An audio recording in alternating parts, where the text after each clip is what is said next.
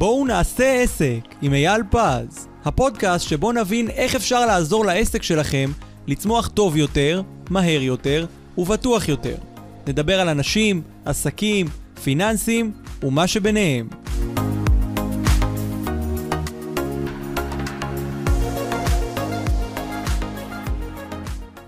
מה קורה חברים? ברוכים הבאים לפודקאסט בואו נעשה עסק עם אייל פז. היי אייל. אהלן אור, שמח להיות פה. גם אני שמח שאתה כאן כי יש לנו פה פרק, אתה יודע, אנחנו בסוף, כולנו רוצים להיות מצליחים. אנחנו רוצים להצליח, אנחנו באים, פותחים עסקים או רוצים לפתוח עסק, כי אנחנו רוצים להצליח ורוצים להיות גדולים, יש כאלה שיש להם שאיפות מאוד גדולות, להיות הכי גדולים בארץ, אולי בעולם, אבל יש תמיד איזה משהו קטן שאותה חברה נורא נורא מצליחה, גלובלית, עושה או הדבר הקטן הזה שבאמת משנה אותה והופך אותה לחברה הגדולה והמצליחה שהיא ועל זה אנחנו הולכים לדבר היום על מה עשו שונה חברות המצליחות הגדולות ביותר איזה השראה אנחנו יכולים לקבל מהסיפורים האלה של אנשים שבאמת התחילו מהכי קטן שאפשר והפכו להכי גדולים שאפשר. מעניין אה? לגמרי, מעניין בטירוף. אז בואו באמת נתחיל ככה אה, אולי מהאיתור הזה של ה... מה, מה מייצר לנו כסף בעסק ומה לוקח מאיתנו כסף בעסק. או, אז גזלני הזמן זה נקרא, אבל אולי שנייה לפני בוא ניתן איזשהו רקע כללי. יאללה. בעצם מה זה עסק? תדמיין לעצמך תמנון, שיש לו שמונה זרועות. וכל זרוע יש לה אה, אה, מערכת שיונקת ממקור אחר והולכת למקום אחר ועושה דברים אחרים אבל בסוף היא צריכה להכיל את התמנון. הוא צריך ללכת למקום מסוים הוא צריך לאכול הוא צריך לנוע באותו כיוון. אוקיי כל זרוע יש לה משימה משל עצמה אבל בסוף כולם צריכים לשרת את התמנון עצמו. הזרועות האלה הם חלק מהתמנון. זה בעצם עסק בעסק יש מחלקות נפרדות, יש שיווק ויש מכירות ויש אה, יש מחלקת תחזוקה ויש מחלקת לוגיסטיקה, יש מלא מלא מחלקות ויש כספים וניהול ועולם שלם, אבל בסוף כולם צריכים לשרת את, המ, את המטרה, את החזון, את האסטרטגיה של העסק. ואם הם לא ידברו ביחד, אם הם לא יתקשרו ביחד, זה לא יעבוד. ולכן בוא נלמד היום מה הדברים השונים שהם עושים. מעולה. דיברת על גזלני זמן, דיב- דיברת על העניין של יצרני כסף, אולי נספר סיפור. או, או, אנחנו סיפורים אוהבים אנחנו סיפורים. אוהבים, לגמרי, בשביל זה אנחנו כאן, לשם כך נתכנסנו. שאלו פעם אה, בעלים של אחת מהקבוצות ב-NBA, תגיד, כמה עולה השחקן הכי, הכי יקר שלך? אז אה, הוא ענה, מה, השחקן הכי יקר שלי? השחקן הכי יקר שלי עולה חצי מיליון דולר. אומר לו הכתב, מה? איך חצי מיליון דולר? אני יודע שהשחקן הכי יקר שלך, קוראים לו ככה וככה, ואני יודע ששילמת עליו 43 מיליון דולר, אז איך אתה אומר חצי מיליון דולר? אז עונה לו המנהל, עונה לו הבעלים של, ה- של הקבוצה, אומר תקשיב טוב, השחקן ששילמתי עליו 43 מיליון דולר לא עולה לי בכלל כסף. מופתע הכתב, אומר לו איך זה יכול להיות? הוא אומר תראה נורא פשוט, אנשים באים לראות את המשחקים של הקבוצה בזכותו, אנשים קונים מרצ'נדייז קונים כובעים וצעיפים ובגדים וכל מיני צעצועים כאלה בזכותו, הוא מייצר לי בשנה 600 מיליון דולר, אז הוא לא עולה לי כסף. מי כן עולה לי כסף? השחקן ששילמתי עליו חצי מיליון דולר. למה? למה שילמתי חצי מיליון דולר? כי מה לעשות? אי אפשר לשחק כדורסל רק בן אדם אחד. צריכים פה חמישייה לפחות. שיעמדו על המגרש, אותה חמישייה, וחוץ מזה את השחקנים שיהיו על הספסל ויחליפו. והשחקן הכי יקר מבין כל הקבוצה הזאת עלה לי חצי מיליון דולר. אף אחד לא בא לראות אותו. עדיין הוא חשוב לקבוצה, אבל אותו אף אחד לא בא לראות. וזה באמת הנקודה שאנחנו מסתכלים הרבה פעמים על העלות ולא מסתכלים על התועלת. וכשאנחנו אה, רוצים להיות עסק מצליח, אנחנו לא צריכים להסתכל כמה עולה לנו, אלא מה זה מייצר. יכול להיות שעולה לנו גם פי 10 משהו מסוים, אבל מייצר לנו פי 11, אז זה בכלל לא עלה לנו כסף. ויכול להיות שמשהו שעלה לנו רק 10% מזה, אבל לא נוכל להחזיר את התשלום של זה, אז זה עלה לנו כסף. אז זו נקודה ראשונה שאנחנו צריכים לדבר על מה מייצר לנו כסף.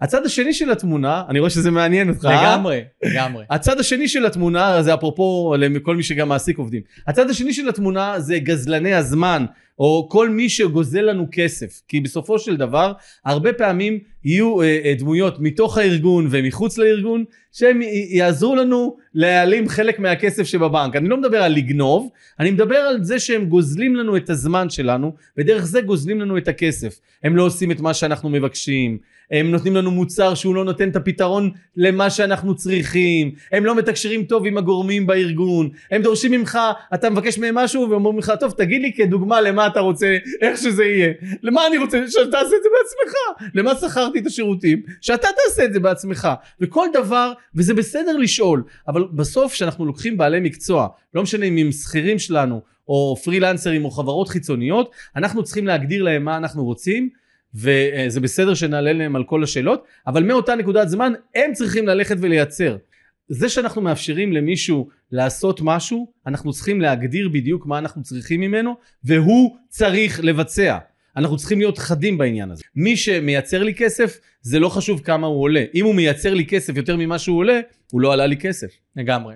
ושוב, צריך גם לראות את הרווח של את התועלת, כמו שאתה אומר, כמה שהוא אפילו הרווחת בזכותו, נכון. ולא כמה הוא עלה לך. ונביא אפילו דוגמה משוק ההון, הרבה פעמים שאנחנו קונים איזשהו קרן, או איזשהו אה, אינדקס מסוים, בסדר, בבורסה, בישראל או בעולם, אנחנו מסתכלים מה דמי הניהול שהחברה גובה.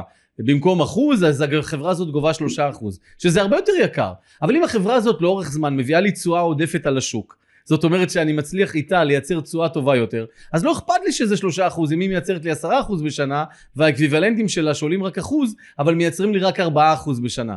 Uh, טוב, בוא נדבר גם על עוד, עוד דבר חשוב, שזה באמת, אנחנו מדברים פה בהרבה פרקים גם על התוכנית האסטרטגית, כן. ועל התוכנית של, ה, של החברה, ואיך אנחנו רוצים שהיא תעבוד ותראה, ועל התוכנית העסקית, וחלק מהדברים האלה זה באמת גם התדמית, זאת אומרת, איך אנחנו רוצים שהחברה תיראה, וזה לא משהו שבעלי עסקים, בטח קטנים בחלק מהמקרים, בכלל חושבים עליו. נכון, הדימוי. וזה משהו נכון. שהוא...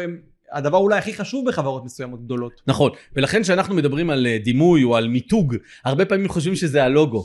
לוגו זה לא, לא מיתוג, איך אתה יודע שלוגו זה לא מיתוג? נורא פשוט, תנסה להחליף את הלוגו על מלון הילטון ותשים את זה את הלוגו של מלון שרתון, על כל הבגדים שלהם, על כל ה... על המלון עצמו, האם מישהו שנכנס להילטון או לשרתון, אם היינו מחליפים את הלוגוים, היה מרגיש בהבדל?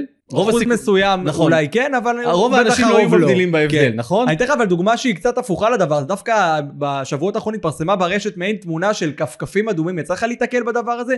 תמונה של כפכפים אדומים בחוף ים, שהיה להם, זאת אומרת שהחוט אה, בכפכפי אצבע הוא צהוב, אז זה כאילו יוצר את הסמל של מקדונלדס. כאילו ממש רואים תמונה של כפכפים, שהדבר הראשון אוטומטי שאתה חושב, כי זה כפכפים אדומים, שהחוט הזה הוא בצבע צהוב, וזה מייצר באמת את האם הזו של מקדונלדס, ואוטומטית חשבת על מקדונלדס, כאילו אז זה הייתה דוגמה לאיך עושים מיתוג. או, זה בלי, מיתוג בלי, בשונה אה, מלוגו, בדיוק. יפה. למה זה, למה בעצם מקדונלד יצרו מיתוג ולא רק לוגו? קח דוגמה, ניקח אה, נגיד אה, סוזוקי וארלי דוידסון. אם תחליף את הסמל בין הסמל של ארלי דוידסון ותשים אותו על אופנוע סוזוקי, ואת הסמל של סוזוקי תחליף אה, כמובן סליחה וחרדת קודש ממי שזה מזעזע אותו, זה עשית פה ועדיין משהו, כן. אתה שם את הסמל של סוזוקי על אופנוע ארלי, האם יש מצב שמישהו בעולם לא ידע שזה ארלי למרות שזה סמל? של סוזוקי? בוודאי שידע. בוודאי שידע. ולכן זה באמת ההבדל בין להיות במיתוג לבין לעשות רק לוגו. רק לוגו הוא חלק קטן מעולם של מיתוג ולכן התפקיד שלנו לא משנה אם אנחנו אפילו בן אדם של עסק אחד זה העסק שלנו אנחנו one man show one woman show אנחנו צריכים למתג את עצמנו מ-day one ולכן התהליך הזה מתחיל איך אנחנו נתפסים ברשתות איזה סוג תשובה אנחנו נותנים, איזה סוג שור, שירות אנחנו עונים, אה, מה תמחור, למשל תמחור זול מאוד מציג מיתוג מסוים, תמחור יוקרתי פרימיום, יש לי אה, אה, לקוח שאומר כתפיסה מהיום הראשון לקחתי את המחירים, לקחתי מה הכי יקר בשוק מהיום הראשון שלו ואמרתי אני אכפיל את זה פי שלוש זה המחיר שלי, מי שרוצה יעבוד איתי, אומר בתפיסה מאוד פשוטה. ואיך זה עובד לו? מדהים, למה? קודם כל אין לו מלא לקוחות מ-day one, אבל א' הוא עובד פחות שעות, אבל ביחס תחשוב, הוא יקר מה, מה, מהמותג הבא בתור שהוא הכי יקר, הוא פי שלוש. זאת אומרת שרמת הרווחיות שלו בשמיים, הרי הוא לא עובד יותר, נגיד כמו חולצה שיש עליה לוגו של אה, חברה מפורסמת, ואחרי זה ממשיכים לייצר את זה רק בלי הלוגו, זה עולה שקל וזה עולה אלף שקלים, בגלל המיתוג של החולצה. זאת אומרת, הוא רווחי מאוד. השאלה, מה אתה מוכן לשלם כדי למתג את עצמך. האם אתה ממתג את עצמך זול, האם אתה ממתג את עצמך יקר, האם אתה ממתג את עצמך כנותן שירות, כנגיש, כמהיר, אוקיי? הרי דיברת על מקדונלדס, איך מקדונלדס מתגה את עצמה? על ידי זה שאתה בא והכל פשוט. אתה, יש לך את ההמבורגר הזה ויש לך את התוספות האלה ותוך שנייה נכנסים לך לתוך אה, אה, לחמניה, לא תופס בישראל, שמים לך בתוך הלחמניה ואתה עף, מי שמטייל באירופה ו, או בארצות הברית ונכנס ל, לרשת ה, למקדונלדס רואה שם שיש מאות אנשים שעומדים בתור, מאות אנשים ליד המחכים וקונים כמובן יש שקט מופתי, יש אה, תור מסודר, ואנשים מקבלים והעובדים עובדים כמו דבורים שמביאים צוף, ואף אחד לא, אין רעש, אין צלצולים, והכל יודעים מה צריך, כי הכל עובד הרבה יותר מהר. וזה, מה, מה אנחנו לומדים מזה? שאיך שאתה ממתג את עצמך, נגיד דומינוס פיצה, איך מתגה את עצמה? מתוקי, תוך חצי שעה אני אצלך, לא משנה עכשיו אה, מה, אני תוך חצי שעה אצלך או שזה עליי. ולכן, איך אנחנו ממדגים את עצמנו? זה מה ש... ואיך, וזה המסר שנשדר, איך אנחנו נראים ברשתות, איך אנחנו אה, מדברים, אה, איזה שיח אנחנו מנהלים, איך אנחנו מתמודדים עם אכזבות של לקוחות, איזה סוג אה, של מודל התמחור שלנו, איך נראה המשרדים שלנו, למשל אתה לא יכול להיות מותג פרימיום אם אתה נמצא באיזה מחסן גראז' כזה ויש מדפים נוטים ליפול, זאת אומרת זה, אין, אין הלימה, אתה לא יכול להיות חנות שמוכרת מוצרי קוסמטיקה כשהמוצרים ש... שפרימיום, שהמוצ... וכך אתה מתג את עצמך שהמוצרים הם מוצרים הכי זולים שיש בשוק. זאת אומרת אין הלימה, נכון? לא היית מצפה להיכנס לחנות של אה, מוכרים מרצדס ולמצוא מכוניות שבורות, נכון? לגמרי, זה לא עובד. לגמרי. אז זה שם המשחק. איך אנחנו מייצרים ארגון שמצליח למכור? זה, זה ה mindset שלו, למכור ולמכור ולמכור. שאלה מדהימה, למה? כי הרבה פעמים כשאני שואל בעלי עסקים, תגיד כמה אנשי מכירות יש לך? הוא אומר הנה, הנה השלושה האלה הם אנשי המכירות, שכרתי אותם להיות אנשי המכירות. גם אצלך בארגון יש אנשי מכירות. נכון. אני חושב שמי שמסתכל על אנשי המכירות, שהם אנשי המכירות של הארגון, מפספס משהו מהותי. בעיניי, כל הארגון הוא צריך לשרת רק מטרה אחת, למכור עוד, עוד סחורה. אין שום מטרות אחרות, ולכן גם הפקידת uh, קבלה, וגם מנהלת החשבונות, וגם האיש תחזוקה, וגם המנקה, וגם כל אחד שרוצה בארגון יכול לייצר לנו מכירות. כל אחד בדרך שלו. כמובן, אם אנחנו גם נעזור לזה לקרות על ידי זה אחד שנתגמל את העניין הזה, מעבר לעבודה השוטפת של אותה מנהלת חשבונות, מנקה, איש תחזוקה וכולי, וגם ניתן כלים, נלמד מה צריך לעשות בשביל אה, להרוויח. ולכן אם נשקיע בעובדים האלה, אם נהפוך אותם לכלי מכירות, אז זה לא שהם אנשי המכירות שלנו, הראשיים. אבל כן, הם יכולים לייצר מכירות. הם יכולים להביא, למשל באחד החברות שאני מלווה, אנשי התחזוקה, אנשי הטכנאים שמתחזקים אה, מערכות, הפכו להיות אנשי המכירות הכי גדולים. עכשיו, איך זה יכול להיות? יש לאותה חברה אנשי מכירות, אבל הם הפכו להיות אנשי מכירות הרבה יותר גדולים מהם. כי הם נמצאים אצל הלקוחות כל הזמן, הם נותנים שירות כל הזמן, והם רואים מה חסר ללקוח.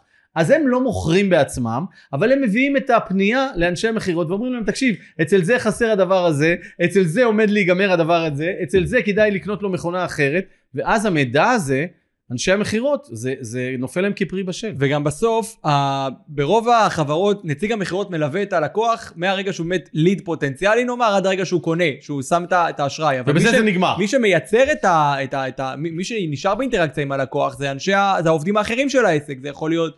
אה, אה, מהמזכירה עד אה, מנהל תיק הלקוח וכולי וכולי, כל אחד והעסק שלו. נכון. אז דווקא האנשים האלה, כשהם הפנים של הלקוח, גם הלקוח מצד אחד מרגיש אה, שהנה יש פה אנשי מקצוע, בוא ננסה להתייעץ איתם, אולי הם יודעים מה אני צריך, אולי נכון. הם יכולים, דרך המקצועיות שלהם, להגיד לי איך אני יכול לשפר בתוך העסק, בדיוק, וגם וזה... מצד שני הם גם רואים את מה חסר ללקוח. נכון, ואז הם מציפים את זה בפניו, הרבה פעמים אומרים ללקוח, אתה יודע, דרך אגב, אם היית שם את המכשיר הזה על המכונה הזאתי, זה היה משפר את התפקוד שלה, או אם היית שם אה, נגיד אה, מזגן בתפוקה כזאת ולא בתפוקה אחרת, זה היה גורם לפחות להזיע בפעילות של העובדים שלך, היה מרגישים יותר טוב ויכולים לעבוד יותר בכיף, וכולי וכולי. דרך אגב, אני יכול להביא את זה אפילו מדוגמה מעולם של שירותים. יש, יש לי לקוח בעולם של ביטוח. ויש לו מאות לקוחות, ולקוחות רציניים ביותר, ושינינו את המודל ממצב שכל אחד בעסק, כל פקידה או כל פקיד בעסק עוסק בתחום אחד, זה מתעסק בביטוח אלמנטרי, וזה רק בביטוח חיים, וזה רק ב...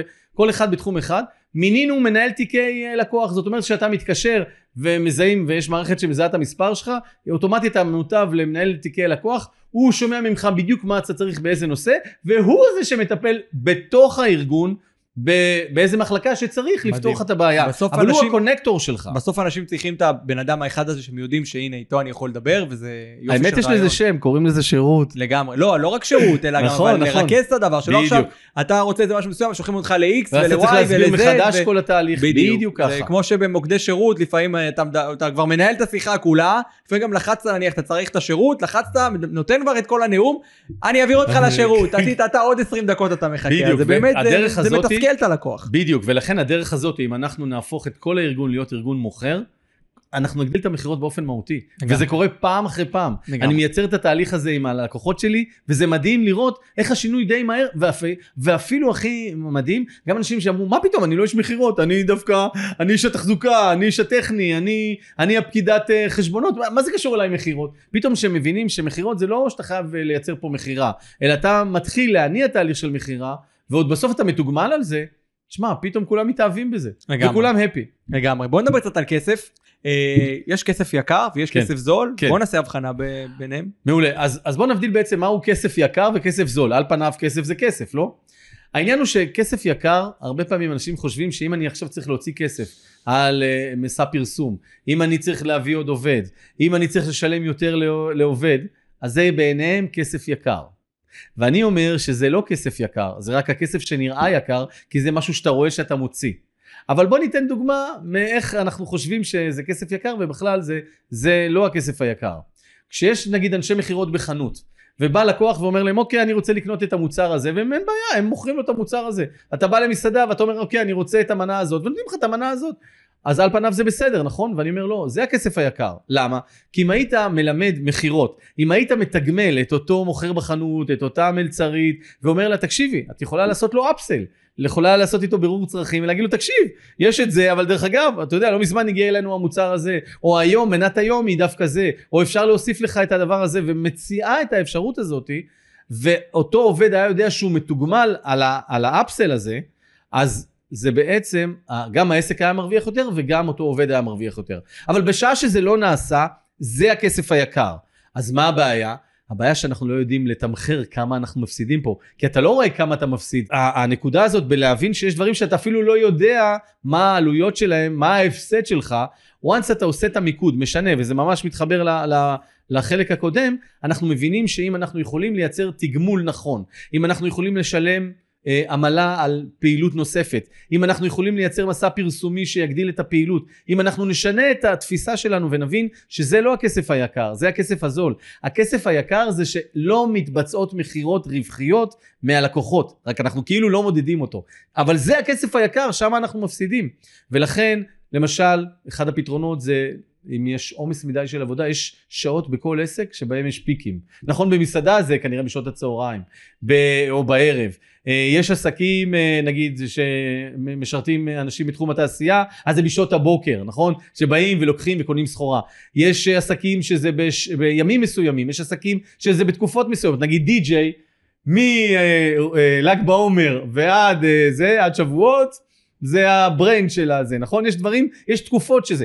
אז אם אנחנו יודעים שיש ימים, שעות, זמנים, שבהם אנחנו יודעים שיש לנו peak גדול, אולי נערך עם יותר כוח אדם, אולי נערך עם פתרונות לעניין הזה.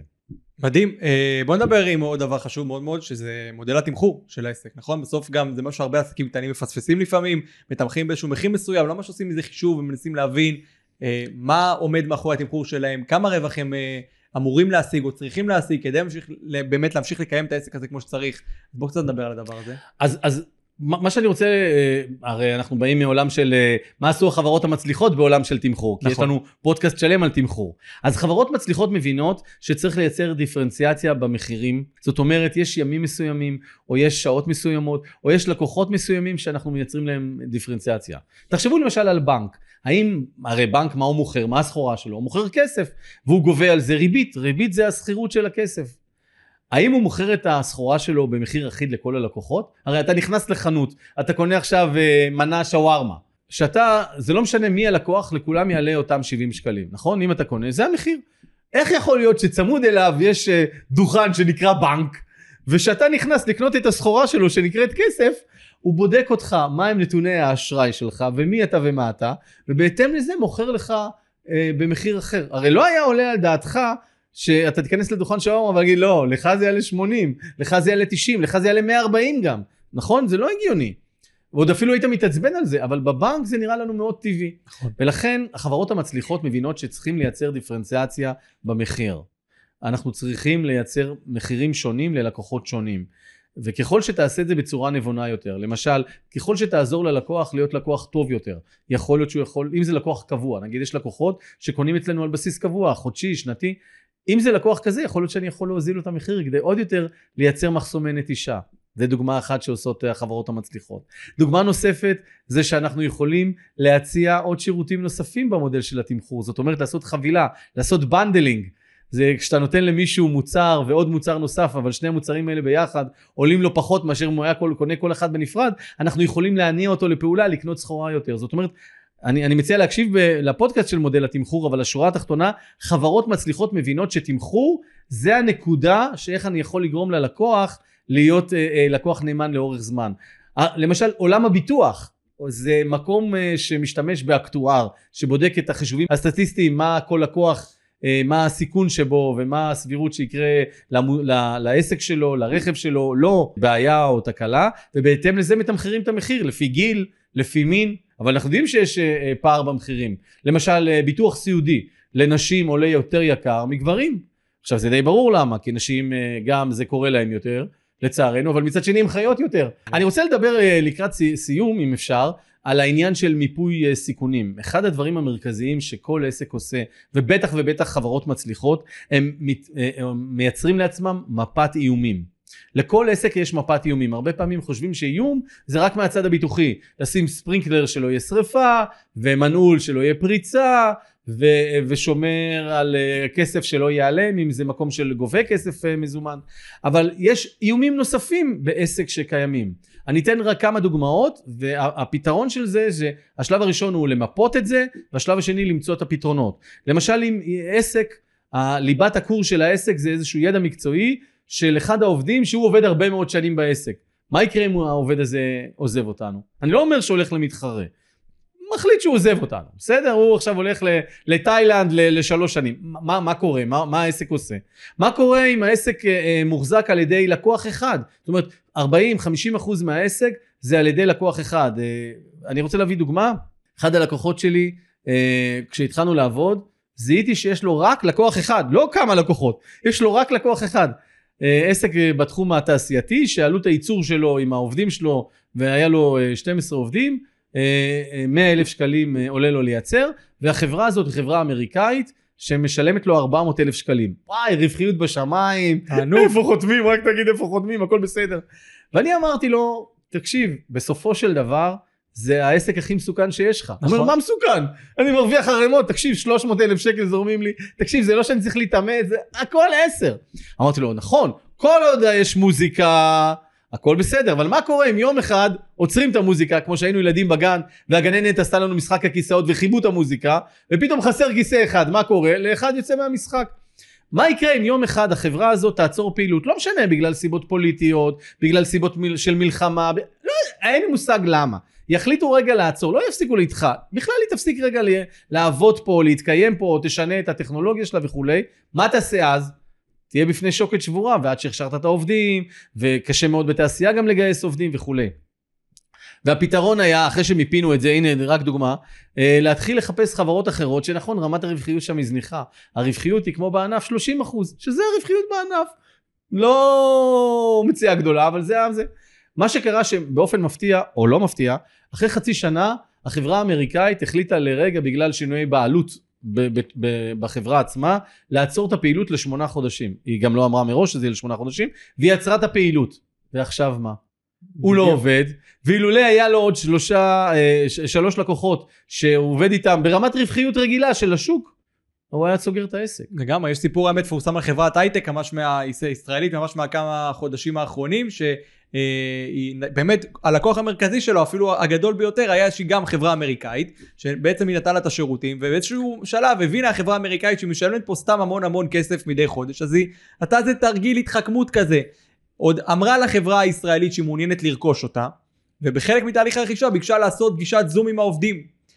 אה, עלה אותו מנכ"ל של החברה האמריקאית לזום העובדים אמר להם תקשיבו חברים החברה הזאת נסגרת, אני פותח חברה חדשה פה בארץ ואני רוצה שכולכם תבואו לעבוד בחברה החדשה. וואו. אז באמת, uh, אחרי שהם יצרו קשר אישי, כי הם קיבלו גם את רשימות העובדים, הם קיבלו את כל המידע בתוך תהליך הרכישה במרכאות הזה, אז יצרו איתם כבר קשר, העלו להם את המשכורות וכבר התחילו לעבור אותם לחברה החדשה. ועכשיו מנסים גם לצאת מהחוזה הקיים עם אותה חברה ישראלית בגלל שלטענתם החברה הישראלית כבר לא יכולה לספק להם את השירות כי כל העובדים שלה עזבו לחברה אחרת. מדהים. איזשהו תרגיל כזה מטורף. אה, שבאמת ככה מראה שאי אפשר להסתמך על לקוח אחד בסוף. נכון, ולכן אנחנו אף פעם לא יכולים לא להסתפק על לקוח אחד, לא להסתמך על לקוח אחד, לא להסתמך על עובד אחד, לא יכולים להשאיר את כל הכלים שלנו ואת כל הקלפים שלנו במקום אחד. ולכן צריך לעשות מפת איומים. איומים זה מי מחזיק את העסק מבחינת כמות לקוחות, מבחינת כמות עובדים, כמות הכשרה של עובדים. אחד הדברים שאני נתקל בהם שאין שימור ידע בארגון. כל אחד יודע והוא נהיה מקצועי בתחום שלו, אבל אין שימור ידע, אם מחר הוא עוזב, אם מחר קורה משהו, אם מחר הוא יוצא לפנסיה.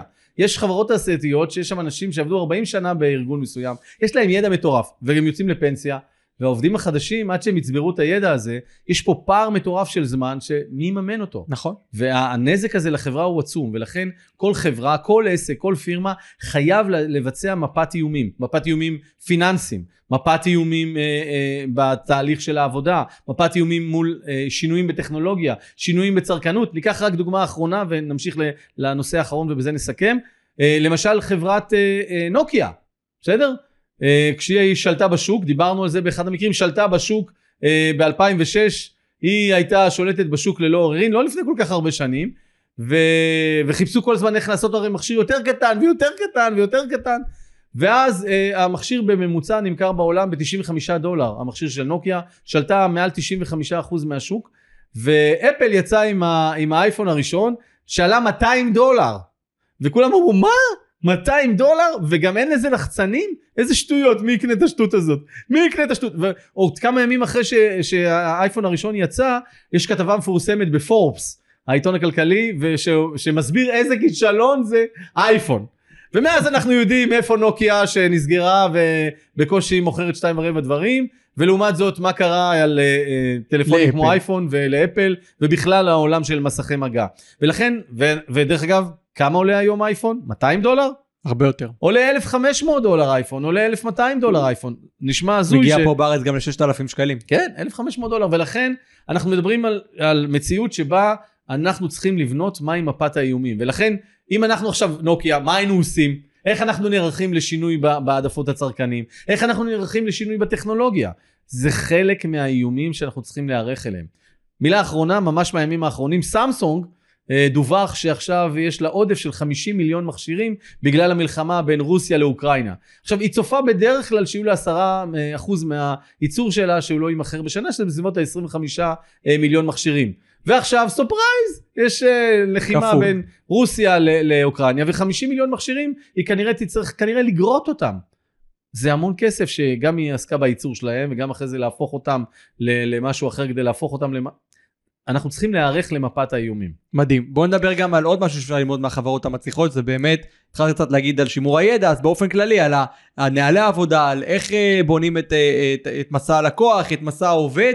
נכון. איך הם דואגים שיהיו אז, תהליכים אז, מסודרים בעסק וסדר וארגון. אז, אז אולי נקרא לזה, בעולם שלנו, נקרא לזה אה, תדמית עסקית. בסדר, נעשה לזה משהו כולל ונקרא לו תדמית עסקית. הרבה פעמים אנחנו מבינים שאנחנו רוצים, זה שאנחנו עובדים לבד זה בסדר, אז אנחנו יודעים מה אנחנו רוצים.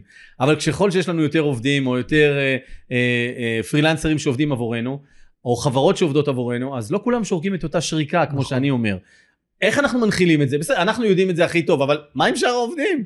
הם לא עושים כמונו, הם לא יודעים כמונו, הם לא, הם לא בתוך הראש שלנו. אז מעבר לזה שאנחנו צריכים להנחיל להם ולהשקיע עוד פעם ועוד פעם ולהסביר להם מה אנחנו רוצים ולאכוף את זה. בסדר? זה לא עוזר שאני הסברתי לו, איך הוא לא יודע? ברור, עוד פעם ועוד פעם, אתה כבר uh, קדחת את העניין הזה מאה פעמים בראש שלך, והעובד שמע את זה פעם, פעמיים, שלוש. אז צריך א', לדבר על זה עוד פעם ועוד פעם, עד שכולם מיישרים את אותו קו. אז לסיכום נביא סיפור קצר יאללה. מחברת אייר. חברת אייר, חברה של מקררים, כולם מכירים, חברה uh, מאוד מפורסמת. והמחש... והמקררים שלה, האמת, היו די דפוקים. כל הזמן תקלות, כל הזמן בעיות, החזרים. בקיצור, דימוי סופר גרוע. עכשיו מה אפשר לעשות? מה אפשר לעשות? נו, יש תקלות, יש תקלות. אבל המנכ"ל החליט שזהו, די, הגיעו מים עד נפש, אה, לאן נתקדם מפה? עוד פעם תקלות, רק השיימינג שזה עושה, ואיך זה נראה בזה, אנשים כבר לא קונים את המוצר הזה. ואז הוא עשה כנס וכינס את כל העובדים במפעל, וביקש מכולם להיות באולם, אה, באולם הייצור, ושם שם עשרה מקררים, והראה להם ושאל, אוקיי, מי אחראי על התכנון של ה... אה, של המקרר הזה וזה עלה המהנדס הזה בקיצור העלה את העשרה עשרים מהנדסים שהם אה, תכננו את המקררים האלה ונתן לכל אחד אה, פטיש של חמש קילו, ואמר להם, מהיום והלאה, לא יהיו יותר מקררים כאלה. כל אחד עכשיו לוקח פטיש ושובר את המקרר הזה. שובר את המקרר. והוא לקח בעצמו עם פטיש גדול, והתחיל בעצמו לשבור וכפה עליהם שהם ישברו את המקרר. ואמר להם, הבנתם? וככה כולם שברו את המקררים מול עיניהם המשתאות של כל העובדים. ואמר, מקררים כאלה יותר לא יהיו. או שאנחנו יכולים לעשות מקררים כמו שצריך, או שאנחנו סוגרים את החברה. לאן זה הביא את האייר היום?